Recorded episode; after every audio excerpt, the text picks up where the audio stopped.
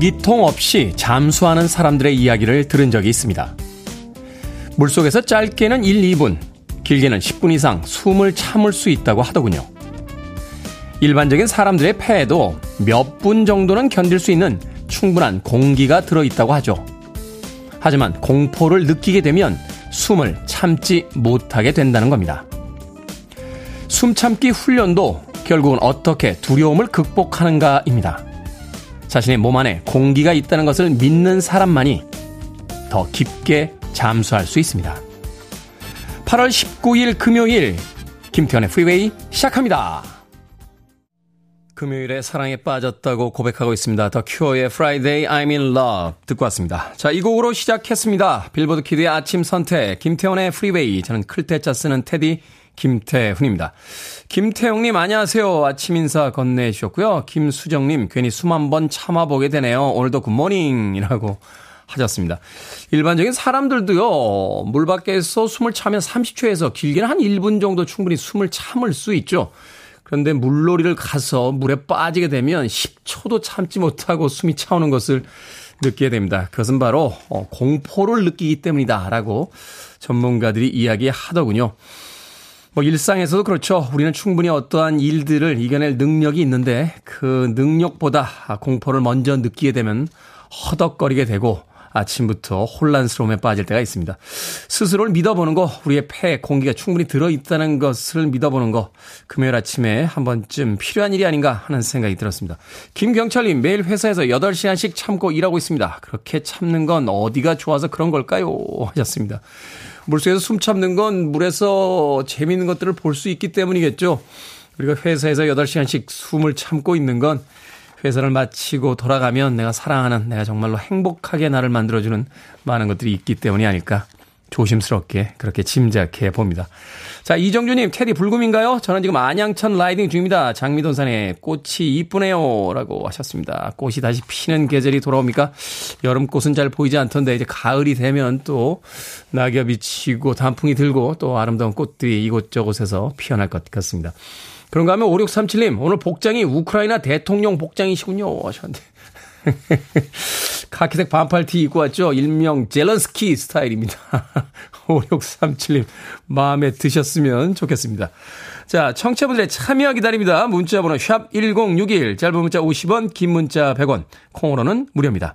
유튜브로도 참여하실 수 있습니다. 여러분은 지금 KBS 2라디오, 김태훈의 Freeway 함께하고 계십니다. KBS 2라디오, yeah, 김태훈의 Freeway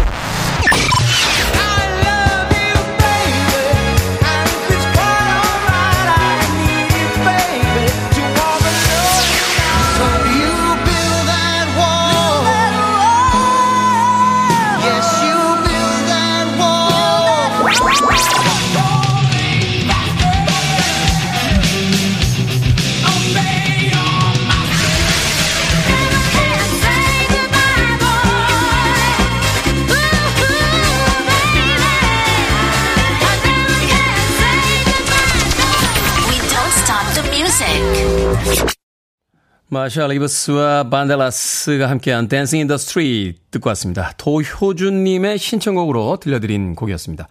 David Bowie와 Mick Jagger가 아, 불렀던 버전도 있는데 그 버전과는 조금 다른 느낌이죠. Martha Reeves and the Vandellas의 Dancing in the Street. 자, 3234님, 테디 간만에 출첵합니다. Freeway 선곡은 항상 좋지만 금요일은 뭐랄까? 정말 금요일 같은 선곡이 많아서 더 들뜨는 기분마저 듭니다. 즐거운 금요일 되세요. 하셨습니다. 오늘 역대급 금요일 선곡이 기다리고 있습니다. 어떤 곡들이 1부와 2부에서 금요일을 축하하면서 쏟아져 나올지 오늘은 특별한 일 없으시면 9시까지 2시간 동안 온전하게 방송 즐겨보시라고 감히 제안해 드립니다. 자, 3772님, 대천의 해수욕장으로 휴가 와서 산책하며 듣고 있습니다.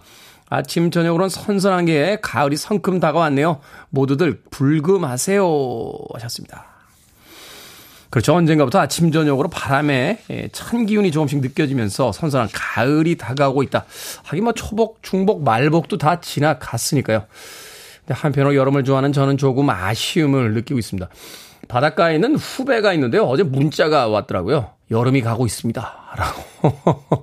빨리 오라는 의미인데, 바쁜 일상 때문에 바다에 가지 못하는 날들이 있어서 어, 조금 우울하긴 합니다. 왜 우리나라는 이렇게 여름이 짧은 겁니까? 근데 어제 과학자분을 만나서 이야기하는데요. 여름은 몇 년 전에 비해서 사실상 늘었답니다. 아, 겨울이 조금 줄었고요. 그리고 봄, 가을만 따지면 봄이 한 3일 정도 늘었고, 가을이 한 이틀 정도 줄었답니다. 그러니까 봄, 가을이 절대 줄어든 게 아니고요. 여름은 더 늘었고, 예, 겨울이 줄었다 하는 이야기를 하는데, 체감상으로 우리는 봄, 가을은 사라지고 여름과 겨울만 있다라고 느끼게 되는지 알 수가 없습니다. 가을 분위기가 느껴지죠? 1932님, 말년 휴가 나온 아들과 여름 휴가 떠납니다. 군생활을 너무나 잘해 표창장을 받아온 아들 정말 대견스럽습니다. 기억에 남을 추억 많이 만들어 오겠습니다. 하셨네. 군생활하고 있는 아들과 여름과 잘 다녀오십시오. 저도 제대할 때요 사단장님 표창장 하나 받았어요. 예. 제가 사단장님 운전병이었거든요. 예. 그런데 근데 그 표창장 뭐 어디다 쓸 때는 없더라고요. 예. 근데 제대한다고 하니까 급하게 표창장을 하나 만들어 주셔서 예. 어디 있을 겁니다. 집에 가보면. 자, 9057님. 매일 이른 새벽 여러 재래시장과 식당이 싱싱한 닭을 납품하는 자영업자입니다. 올해로 32년째 초복, 중복, 말복을 지내왔는데 변함없이 오랫동안 납품을 받아주시는 거래처 사장님들께 감사한 마음을 전합니다. 라고 하셨습니다. 9057님, 음, 저한테도 감사하다는 말씀 한마디 하셔도 됩니다. 제가 1년에 먹는 닭만 한 100마리 될 거예요. 예, 정말 닭에 미쳐있는 사람입니다. 두 끼 중에 한 끼는 꼭 닭고기를 먹게 되는데 9057님 혹시라도 거기서 납품하신 닭이 아닐까 하는 생각 해보게 됐습니다. 자 음악 듣습니다. 강성아님과 이금식님이 신청하신 Morten Harket Can't Take My Eyes Off You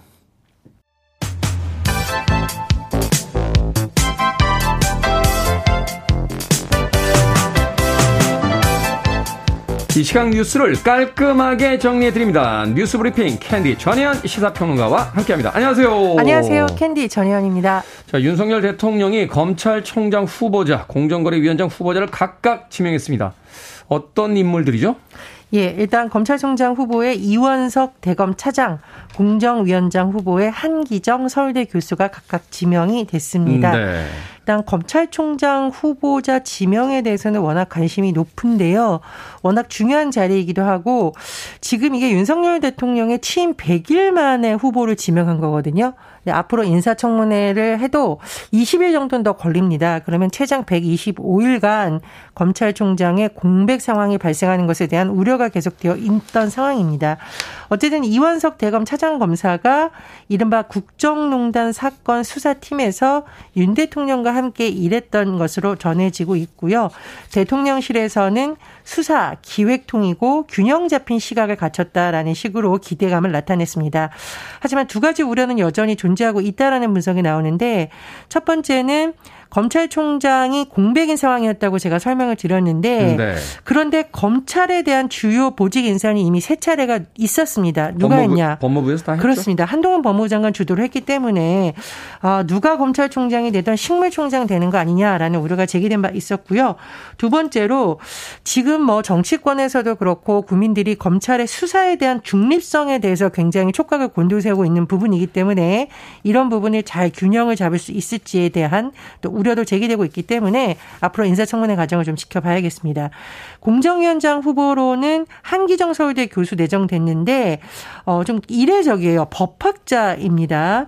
일단 대통령실에서는 이 한 후보자가 경제 원칙을 존중하는 법학자고 행정 분야 전문성도 경비했다고 설명을 한 상황입니다. 그리고 지금 사실 굉장히 중요한 교육부 장관, 복지부 장관 도대체 누가 되냐도 관심인데 대통령실 설명을 들어보면 일단 검증 중이라고 하고요. 음, 네. 대통령실 개편에 대한 소식이 전해졌습니다. 어, 가장 핵심적인 내용 나온 것을 보면 정책 기획 수석이 신설된다라고 하는데요. 어, 최근에 만 5세 입학 초등학교 연령과 관련해서 굉장히 큰 혼선이 있었던 바 있습니다. 그래서 이런 부분을 좀 조율할 수 있는 컨트롤 타워를 만들겠다. 이렇게 좀 해석이 되고요.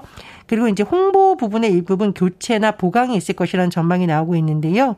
당선인 대변인이었던 김은혜 전 의원이 홍보수석을 맡을 것이라는 전망이 나오고 있습니다. 대통령실이 일요일 개편 방안을 추가 발표할 예정인데요.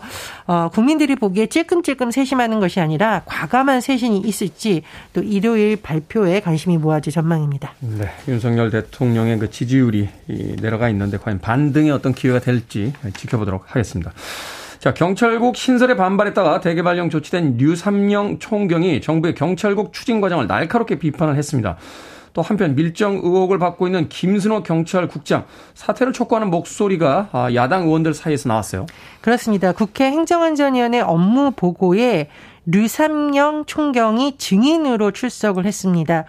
류삼영 총경 최근 경찰국 신설에 반대하면서 전국의 경찰서장 회의를 주도를 했었는데 국회에 출석해서 이 경찰국 신설이 경찰을 무시하고 모욕하는 것이다.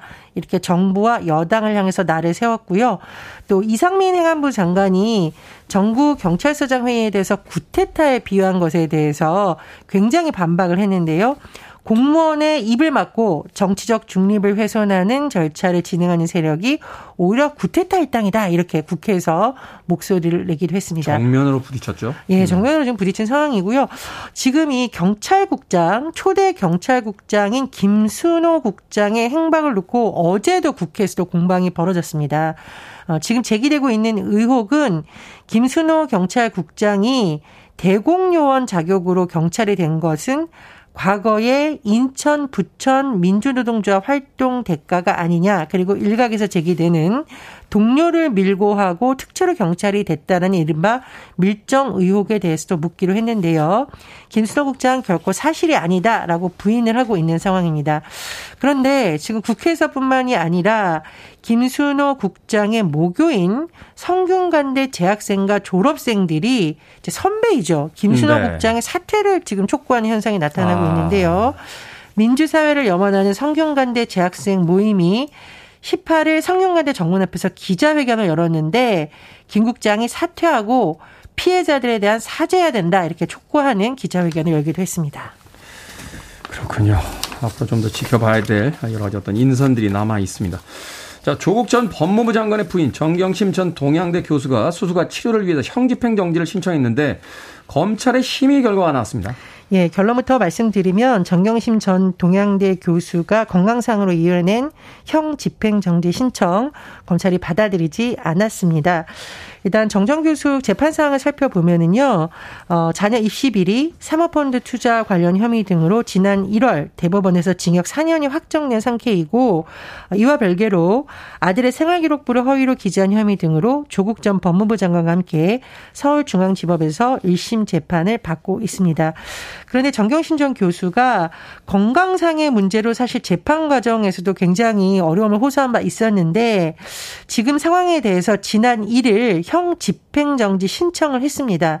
당시에 설명을 들어보면 허리 디스크 파열, 협착, 그리고 하지마비 등에 대한 신속한 수술과 어, 보존 치료가 필요하다라는 이유를 댔는데요. 일단 형사소송법상 형 집행정지 요건이 있습니다. 일단 어, 현저히 건강을 해야 하는 경우 연령이 70세 이상의 사유 등이 있는데 어, 이에 대해서 형 집행정지 심의위원회를 열게 되어 있습니다. 어제 오후 이런 것을 논의하는 형 집행정지 심의위원회가 열렸는데요. 어, 이런 결과 등을 검토해서 불허가 결정을 했다고 검찰이 설명을 한 상황입니다. 네. 자, 오늘의 시사 엉뚱 퀴즈 어떤 문제입니까? 예. 앞서 밀정 의혹이 제기되고 있는 김순호 경찰국장 관련 소식을 전해드렸습니다. 밀정 의혹 하니 낙타의 혹이 떠오릅니다. 거기서 그렇게 연결이 됩니까? 네. 자, 여기서 오늘의 시사 엉뚱 퀴즈 나갑니다. 낙타의 혹에는 이것이 저장되어 있습니다. 영양분을 이것으로 저장해 뒀다가 필요할 때마다 분해해 사용하는데요. 이것은 무엇일까요? 1번 나방, 2번 지방, 3번 노래방, 4번 돌하르방. 정답 아시는 분들은 지금 보내주시면 됩니다. 재미는 오답 포함해서 모두 10분에게 아메리카노 쿠폰 보내드립니다.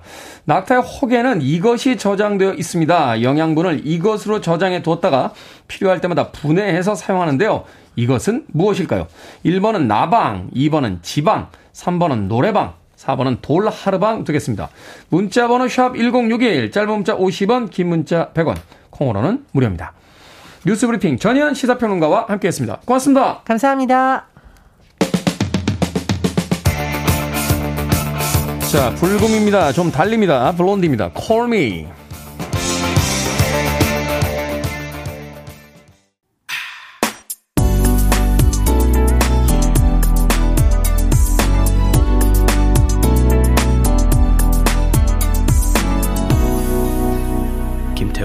Freeway. 이런 노래가 들리지 않았던 시기가 있었습니다. 필 콜린스와 마릴 마틴이 함께한 Separate Lives 듣고 왔습니다. 필 콜린스 아저씨의 음악은 수수디오나 You Can Hurry Love 같은 굉장히 경쾌한 음악들을 좋아했지. 이 Separate Lives처럼 말랑말랑하면서도 뭐라고 할까요? 어, 이 발라드 취향의 음악들을 그렇게 즐겨 듣지 않았던 것 같은데 나이를 먹는다는 건 참 좋은 것 같아요. 과거에 알지 못했던 것, 들리지 않았던 음악들도 비로소 귀에 착 감기면서 말을 걸어오는 그런 느낌입니다. 필 콜린스와 마릴린 마틴, Separate Lives 듣고 왔습니다. 자, 오늘의 시사 엉뚱 퀴즈. 낙타의 혹에는 무엇이 저장돼 있을까요? 정답은 2번 지방입니다. 지방. 뾰로롱님 2번 지방입니다. 아들이 지방에 들어오지 말랍니다. 라고 하셨습니다. 그 지방이요? 지방에 들어오지 말라고. 야, 제가 지방에 들어오지 말래. 라고 하는 소리가 들리는군요. 사춘기가 됐군요. 사춘기가 된 아들, 딸들, 자기만의 공간에 머물고 싶어 하죠. 부모님들은 또 혹시나 무슨 일이 있나, 또 그 안에서 뭘 하나 그렇게 궁금해가지고, 노크도 안 하고 문을 벌떡벌떡 열어대죠. 어, 노크를 또 하라 그러면 노크를 딱딱 하면은 들어오세요라는 이야기를 듣고 들어와야 되잖아요. 노크를 하자마자 문을 확 열어버려. 그게 무슨 노크예요, 그게. 아이들이 커 나가는 거니까, 아, 자신만의 공간에 머무는 그 시간도 너그러게 허락을 해주시는 게 필요하지 않나 하는 생각이 드는군요. 7068님, 2번 지방입니다. 남부지방, 북부지방, 중부지방 아닙니다. 라고 하셨는데, 오늘 중부지방에 비 예보 있습니다. 7068님. 7795님, 정답은 2번 지방입니다. 저는 낙타도 아닌데 지방이 많아요. 라고 하셨습니다. 그렇죠. 뭐 전체적인 지방의 양으로 본다면 낙타나 우리나 뭐 이렇게 크게 다를 게 없습니다. 7795님. 자, 방금 소개해드린 분들 포함해서 모두 10분에게 아메리카노 쿠폰 보내드립니다. 당첨자 명단 방송이 끝난 후에 김태훈의 Freeway 홈페이지에서 확인할 수 있습니다. 콩으로 당첨이 되신 분들 방송 중에 이름과 아이디 문자로 알려주시면 모바일 쿠폰 보내드리겠습니다. 문자 번호는 샵 1061, 짧은 문자는 50원, 긴 문자는 100원입니다. 자, KK06202409라고 이름을 쓰셨네요. 어, 테디님, 매일 아침 테디님의 목소리를 들으며 하루를 시작합니다. 개인적으로 뇌생남에다 키 큰 남자 이상형인데 딱 테디예요. 라고 하셨습니다. 제가 키가 큰가요? 어, 제 키가 올해 2월에 건강검진 받았을 때 175cm였습니다. 밖에는 이소연 작가 격하게 고개를 흔드는데 나도 안다고. 나도 키 안 큰 거. 에? 예? 그렇게까지 꼭 고개를 흔들어야 됩니까? 어? 자기 DJ한테? 정말 우리 스탭들은 이상한 것 같아요. 예, 어찌됐건, 뇌생남이자 키 큰 남자가 이상형이다. 라고 딱 하셨는데, 예, 잘생기면 커 보입니다. 예, 잘생기면 커 보여요. 자, 이재호님, 테디, 소갈머리가 너무나도 많이 빠집니다. 아직 30대인데 40대가 된다면, 아무도, 아, 탈모 너무 걱정이 되네요. 하시는데, 탈모를 걱정하는 그 스트레스가 탈모를 더 부추깁니다. 걱정하지 마시고요. 아직 30대라고요? 갑시다, 이제. 이제는 가야 될 때가 됐습니다. 40이 되기 전에 꼭 가시길 바라겠습니다. 어디 가냐고요? 가셔야죠. 이제 결혼하셔야죠. 이재훈님. 음악 듣습니다. 8372님께서 신청하셨습니다. 취향이 저랑 똑같으시군요. ACDC입니다. Thunderstruck.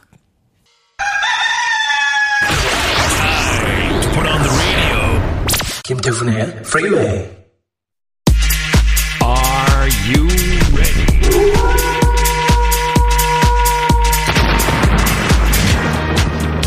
김해에 사시는 김상숙님께서 콜라 같다고 표현해주신 코너 시원하게 가볼까요? 결정은 해드릴게 신세계 상담소. 익명을 요청하신 분께서 남자친구가 코로나에 너무 예민해서 저도 모임을 못 나가게 합니다. 코로나 때문에 2년 동안 싸워서 너무 지쳐요. 헤어질까요? 아니면 참을까요? 헤어집시다. 연애는 못하던 걸 하는 거지 하던 것도 못하게 하는 건 아닐 거예요.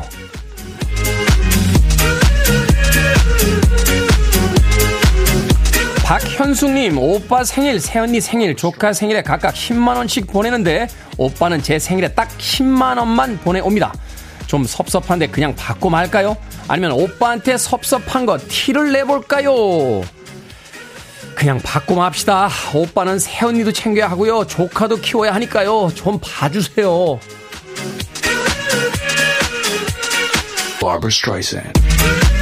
원더쭈님, 치솟는 물가에 아내가 점심 도시락을 싸준다고 합니다. 하루에 한 번 밖에서 먹는 점심이 유일한 낙인데 어떡하죠? 아내가 싸준 도시락을 먹을까요? 아니면 사 먹겠다고 할까요? 사드세요. 혼자 사무실에서 도시락 먹는 것도 다 재능이 필요한 일입니다.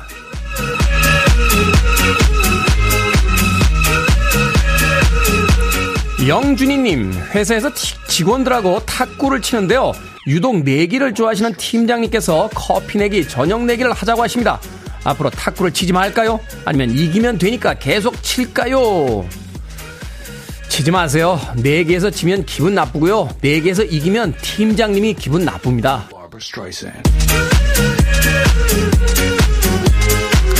방금 소개해드린 네 분에게 선물도 보내드립니다. 콩으로 뽑힌 분들 방송 중에 이름과 아이디를 문자로 알려주세요. 그리고 고민 있으신 분들 계속해서 보내주시면 됩니다.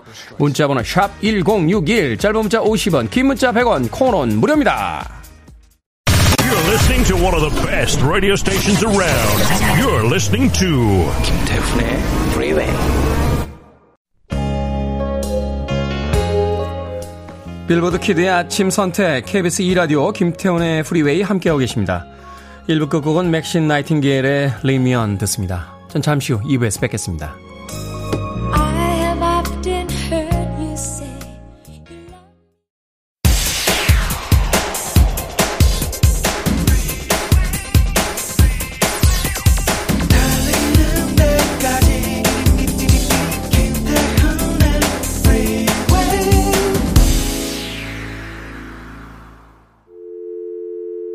Your arms around me. I need to feel your touch.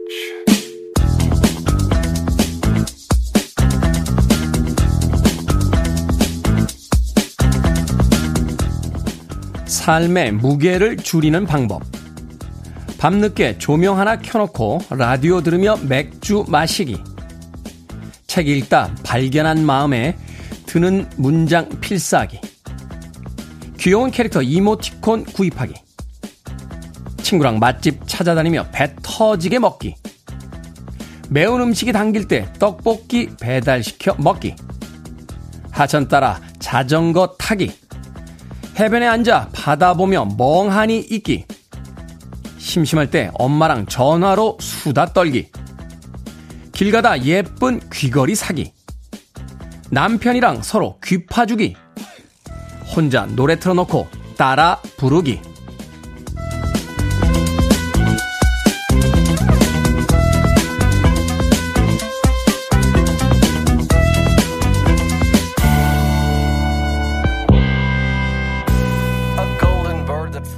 뭐든 읽어주는 남자. 오늘은 청취자 김연숙님이 보내주신 삶의 무게를 줄이는 방법을 읽어드렸습니다. 삶은 영원히 이어질 것처럼 굴다가 어느 순간 이제 끝, 여기까지를 외치죠. 사람들은 수많은 죽음을 보면서도 그게 내일이 될 수도 있다는 생각은 하지 않습니다. 그래서인지 매일 주어지는 일상을 당연한 것, 시시한 것으로 치부해버리고 마는데요. 삶에는 끝이 있고 그 끝이 내일이 될 수도 있다면 수십억 재산이나 사람들의 선망보다 해변에 앉아 바다를 바라보고 좋아하는 노래를 따라 부르는 순간들이 그리워지지 않을까요? 그 순간들이야말로 버겁고 무거운 삶을 가볍고 행복하게 만들어줬으니까요. 톨스토이의 증손녀로 알려져 있죠. 러시아계 스웨덴 재즈 singer Viktoria Tolstoy의 Tell Me 듣고 왔습니다. 내일 북구북구 책 코너에서 톨스토이 책 소개할 예정이니까 내일 코너도 기대해 주시길 부탁드립니다. 자, 이 곡으로 시작했습니다. 김태훈의 Freeway 2부 시작했습니다. 앞서 일상의 재발견, 우리 하루를 꼼꼼하게 들여다보는 시간, 뭐든 읽어주는 남자. 오늘은 삶의 무게를 줄이는 방법 읽어드렸습니다. 최지원님, 저는 귀는 각자 파는 거로 할게요. 라고 하셨습니다. 대부분 다 각자 파지 않나요? 어, 어린 시절에 할머니가 귀를 파셨던 기억이 납니다. 할머니 무릎이 참 편안했던 그런 기억이 나는데 그런 경험을 다시는 할 수 없겠죠. 예전에 일본에 여행 갔을 때요. 그 귀 파주는 가게가 있더군요. 일본에. 예. 순간 한 5분 멈춰서서 고민했습니다. 들어가 볼까? 말까? 근데 귀를 파준다는 건 알겠는데 예. 그 이외에 인포메이션이 없어서 어 들어가진 못했습니다. 결국 귀 파주는 가게 예, 글쎄요. 남이 귀를 파준다는 거 정말 믿을 만한 정말 좋아하는 사람이 아니면 쉽게 맡기기 쉽지 않죠. 어, 귀라는 것이. 김상철님, 해변에서 걸으면 모래를 밟으며 바다를 보는 것도 삶의 무게를 20kg는 줄일 수 있습니다. 라고 하셨고요. 김시영님, 삶의 무게는 자신이 더 무겁게 할 수도 있고 가볍게 할 수도 있죠. 어떤 생각을 가지냐에 따라. 라고 또 이야기해 주셨습니다. 저도 음악 나가는 동안 삶의 무게를 줄이는 방법 저는 뭘 하고 있나 봤더니 매운 음식이 당길 때 떡볶이 배달시켜 먹기 이거는 뭐 늘상합니다. 그리고 밤늦게 예, 라디오 들으면서 맥주 마시기 집에서는 안 마시니까요. 집 앞에 있는 조그만 LP 바에 가서 신청곡 하면서 맥주 마시는 그 시간이 가장 행복한 시간이 아닌가 하는 생각 해봤습니다. 자신만의 삶의 무게를 줄이는 방법 하나씩 가져보는 거 필요하겠죠. 자, 뭐든 읽어주는 남자 여러분 주변에 의미 있는 문구라면 뭐든지 읽어드립니다. 김태훈의 Freeway 검색하고 들어오셔서 홈페이지 게시판 사용하시면 되고요. 말머리 뭐든 달아서 문자로도 참여가 가능합니다. 문자 번호 샵 1061, 짧은 문자 50원, 긴 문자 100원, 콩으로는 무료입니다. 오늘 채택되신 청취자 김연숙님에게 촉촉한 카스테라와 아메리카노 두 잔 모바일 쿠폰 보내드립니다. I want it, I need it, I'm desperate for it. Okay, let's do it. 김태훈의 보컬과 기타를 맡고 있는 제임스 헷필드 그리고 드럼의 라스 울리크가 이끌고 있는 팀이죠. 메탈리카의 Master of Puppets 8분 33초에 이르는 대곡 원곡 전곡을 다 들려드렸습니다. 김지현님과 5724님께서 신청하신 곡이었습니다. 최근에 넷플릭스의 기묘한 이야기라는 그 미드에 수록이 되면서 차트에서 역주행하고 있는 헤비메탈 역사상 가장 위대한 곡 중에 한 곡 들려드렸습니다. 우리나라에서 내한 공연할 때요. 뭐 보컬의 파트야 떼창으로 따라할 수 있다라고는 합니다만 이 기타 연주 부분 막 자자자자자자자자자 이것까지 사람들이 목소리로 따라 불러서 예, 제임스 해필드가 공연 중에 당황했던 그런 기억이 납니다. 저도 내한했을 때 두 번 봤던 기억이 나요. 종합운동장에서 한 번 보고 고초에서 한 번 봤던 기억이 납니다. 이정숙님 처음 접하는 노래군요. 타인의 취향에 빠져보는 아침입니다 하셨고요. 표정아님 메탈리카 말로는 들었는데 음악 듣기는 처음입니다 라고 하셨는데 이 시간에 메탈리카 처음 들으신 분들 혹시 당황하지 않으셨나 하는 생각 해봅니다.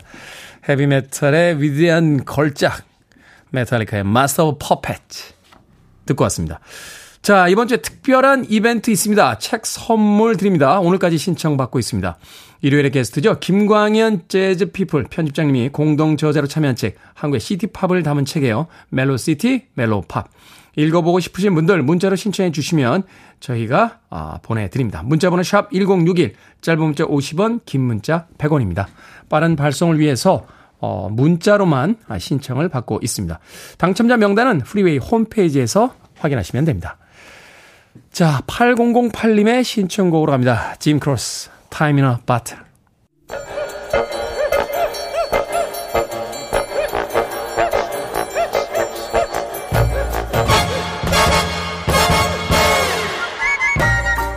온라인 세상 속 촌철살인 해악과 위트가 돋보이는 댓글들을 골라봤습니다. 댓글로 본 세상.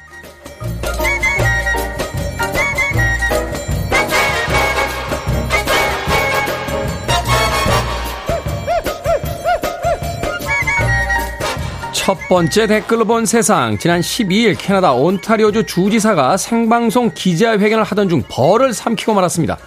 주변을 날아다니던 벌이 입안으로 돌진해 버린 건데요. 캑캑거려도 나오지 않자 물을 마셔 완전히 삼킨 후 작은 햄버거인 줄 알았다며 엄지손가락을 치켜들었습니다.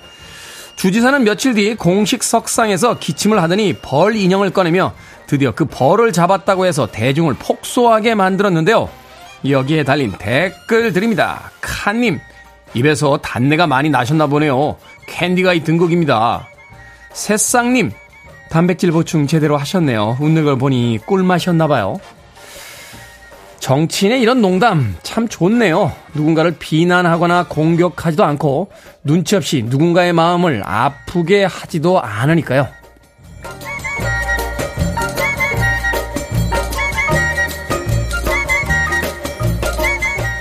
두 번째 댓글로 본 세상 먹방 컨텐츠가 인기를 끌면서 면을 후루룩 소리내며 먹는 면치기가 자주 보였는데요.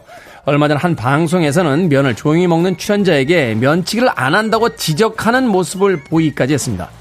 이 방송을 본 일부 사람들 먹음직스럽게 먹는 것도 좋지만 다른 사람과 식사할 때는 예절이 중요하다는 의견을 내놨는데요. 여기에 달린 댓글들입니다. 비온디 맑음님 언젠가부터 먹방이 유행하면서 아이들도 시끄럽게 소리를 내며 먹는 걸 당연하게 알더라고요. 체리님, 혼자 먹을 땐 어떻게 먹든 자유지만 다른 사람과 함께 먹을 땐 배려가 필요하겠죠? 그걸 예절이라고 한다고요. 상식 아닙니까? 뭐든지 사람들이 있는 곳에선 소리를 크게 내는 거 실례잖아요. 면치기든 말소리든 이게 어렵나요?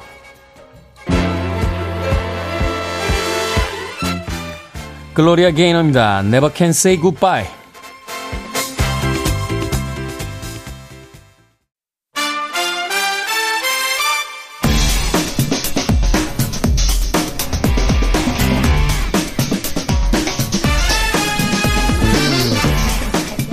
금요일의 시작을 알리는 신의 한수. 오늘도 허나몽 영화평론가 이제 영화 전문 기자님과 함께합니다. 어서 오세요. 안녕하세요. 안녕하세요. 자, 지금 영화관에서 볼만한 영화를 소개해드리는 시간입니다.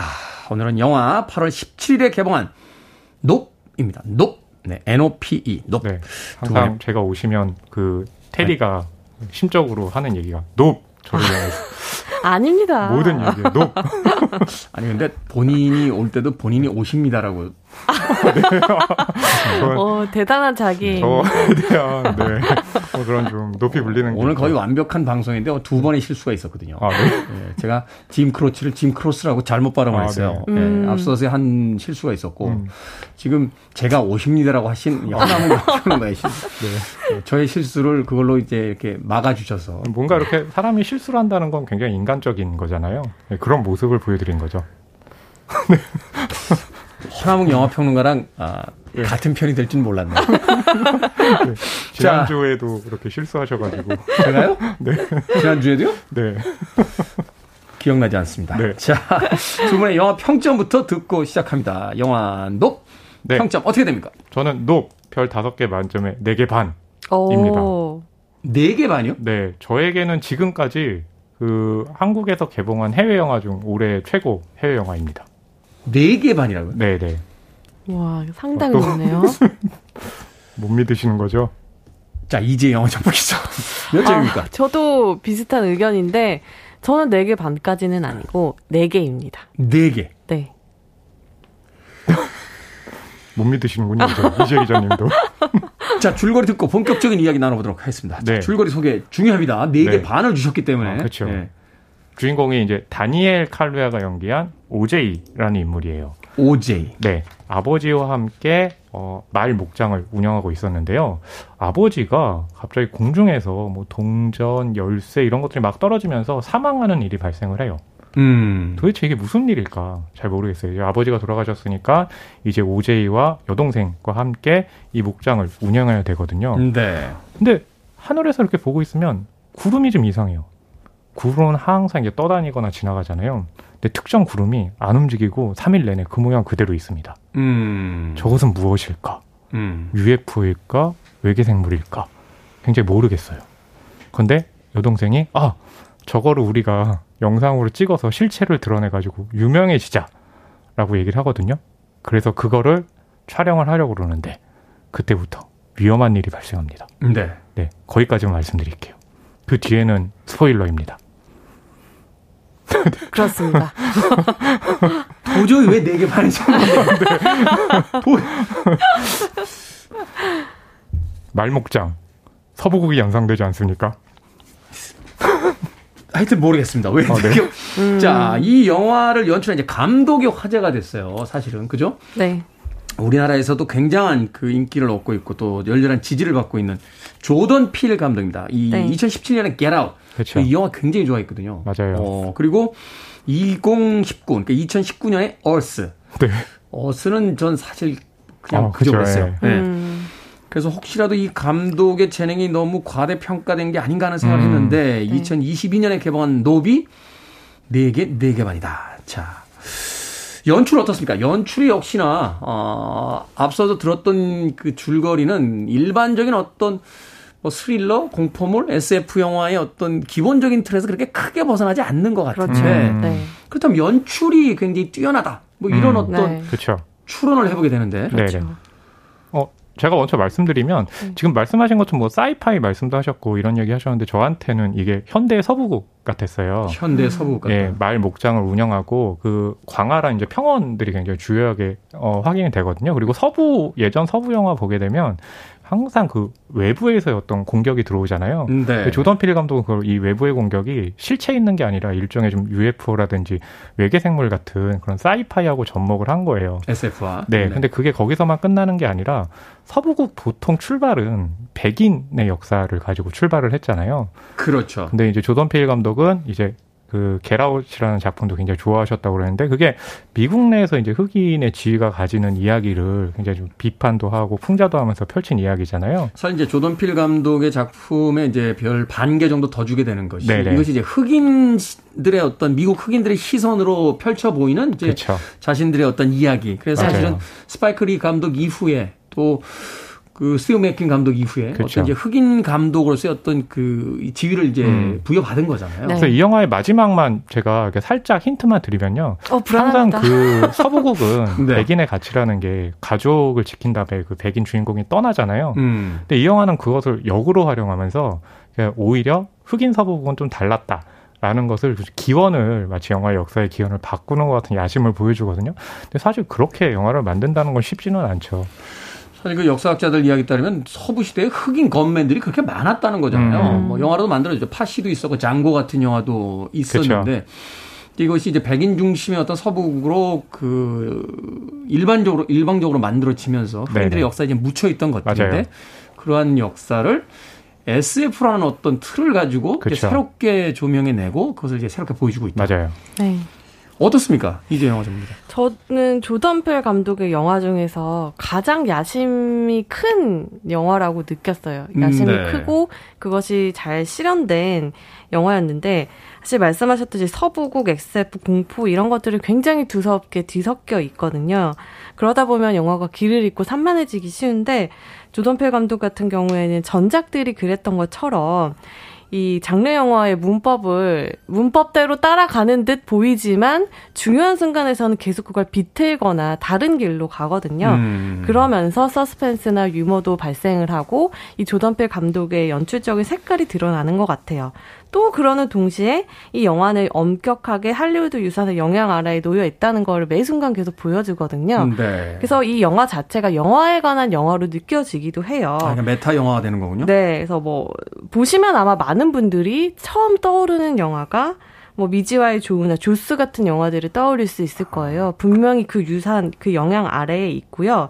또 영화에서 굉장히 중요하게 다- 등장하는 게 인류 최초의 활동 사진이거든요. 인류 최초의 활동 사진. 네, 그 이 활동 사진이 어떤 거냐면 말을 타는 기수의 움직임을 나타낸 아주 짧은 몇 초짜리 영상인데 굉장히 유명하잖아요. 이렇게 그 말의 어떤 다리 움직임도 보고 네. 사실은 이제 우리가 동영상이라는 걸 만들기 전까지는 말이 어떻게 달리는지 확인할 수가 없었다는 음. 거잖아요. 다리가 너무 빨라가지고. 네네. 그래서 그 영상이 이제 조던필 감독의 이 세계 안에서는 그 기수가 흑인이었다. 이이 영화의 태초의 시작에 흑인이 있었다. 음. 우리는 이 할리우드의 역사와 영화의 유산에서 지분이 있는 사람들이다라고 얘기하는데 굉장히 중요하게 작용을 하거든요. 실제로는 네. 그 기수가 흑인인지 흑인이 아닌지는 알 수가 없는데 조던필 감독의 상상력을 동원해서 그렇게 만든 거죠. 그래서 음. 그 활동 사진이 상징하는 바가 이 영화 안에서 내내 풀어나거든요. 뭐 영화적인 부분에서도 그렇고 조던필 감독이 꾸준히 견지해온 인종적인 문제에서도 그런데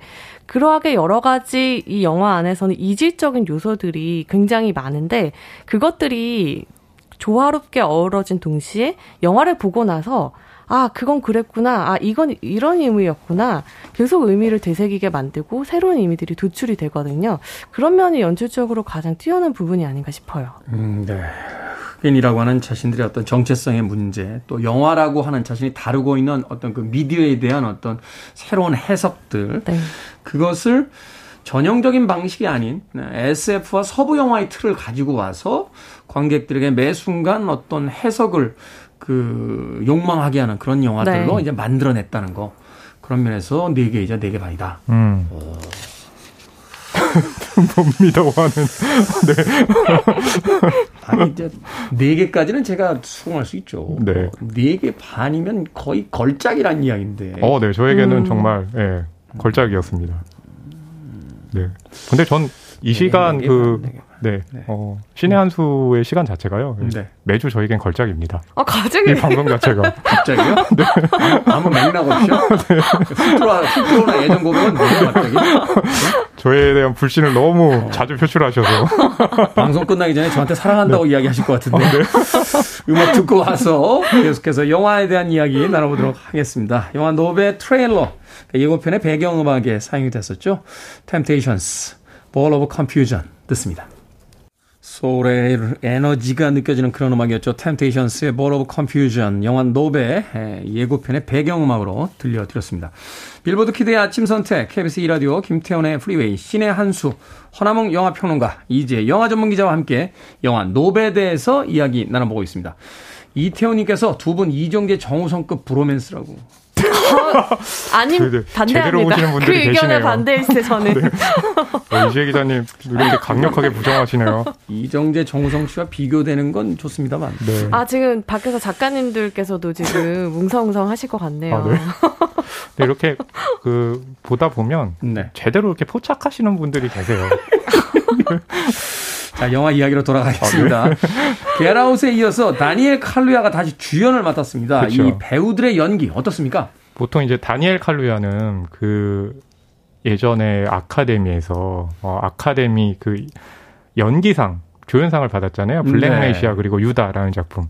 다니엘 칼루야가 가진 이미지가요. 말은 많이 하지 않는데 그 자체로 굉장히 묵직해요. 그래서 음. 이눈 그러니까 시선 처리하는 것과 네. 그 눈으로 표현한 감정 연기 같은 게 굉장히 그쵸. 뛰어난 배우더라고요. 네. 정말 필요한 말만 하는데 이 노베서요. 전 더 중요한 게 뭐냐면 이게 이제 흑인의 어떤 역사에서도 중요하지만 보편적인 이야기가 뭐냐면 최근에 보면 이미지에 대한 그 과도한 욕심들이 있잖아요.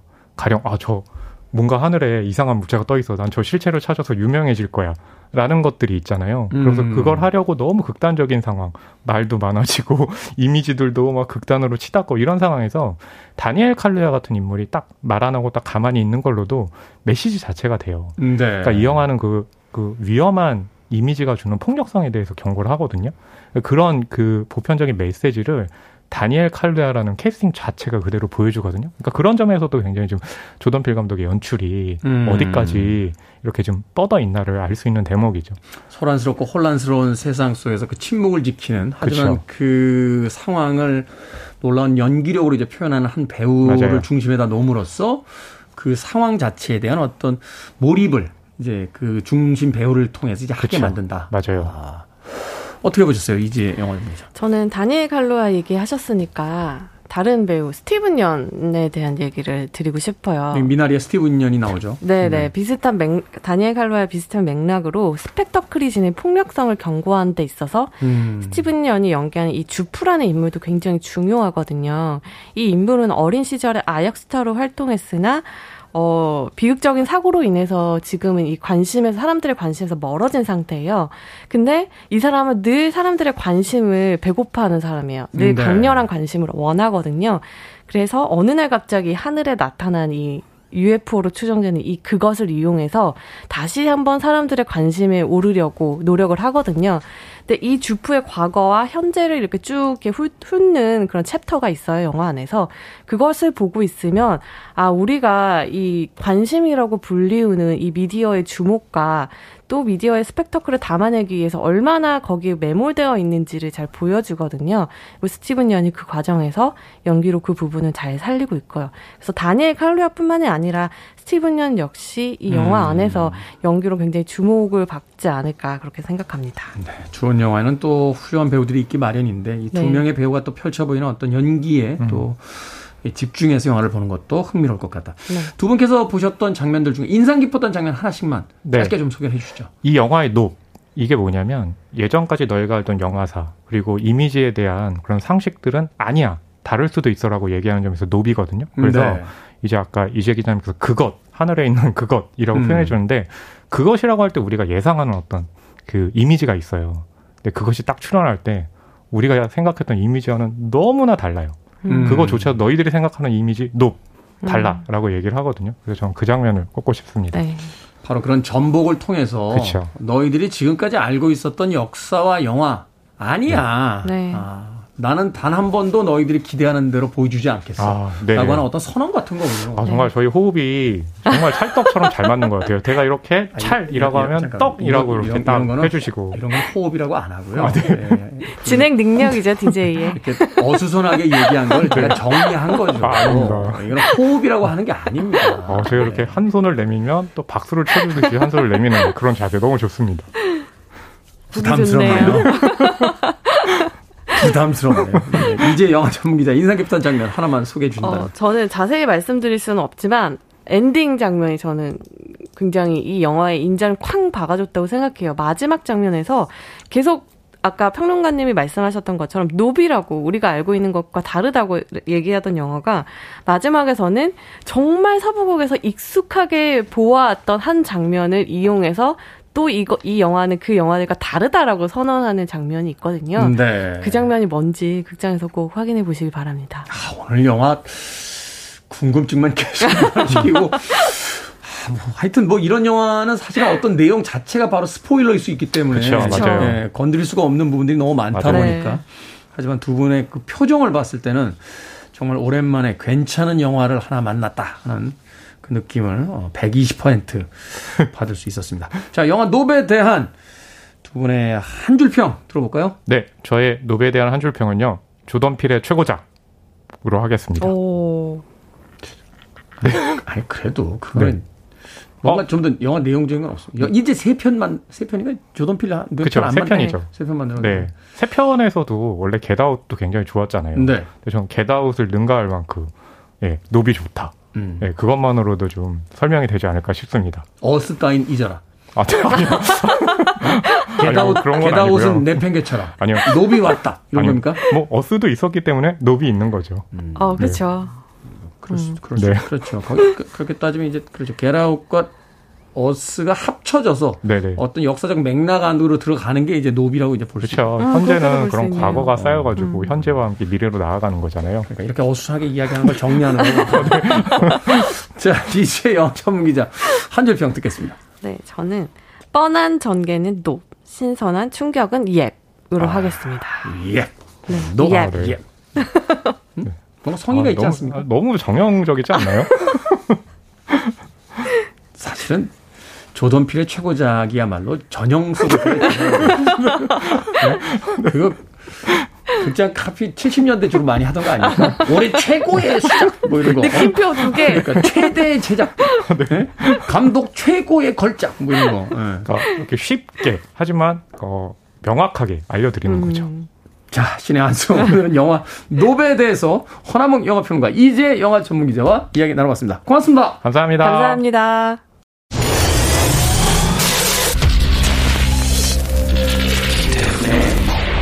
프리웨이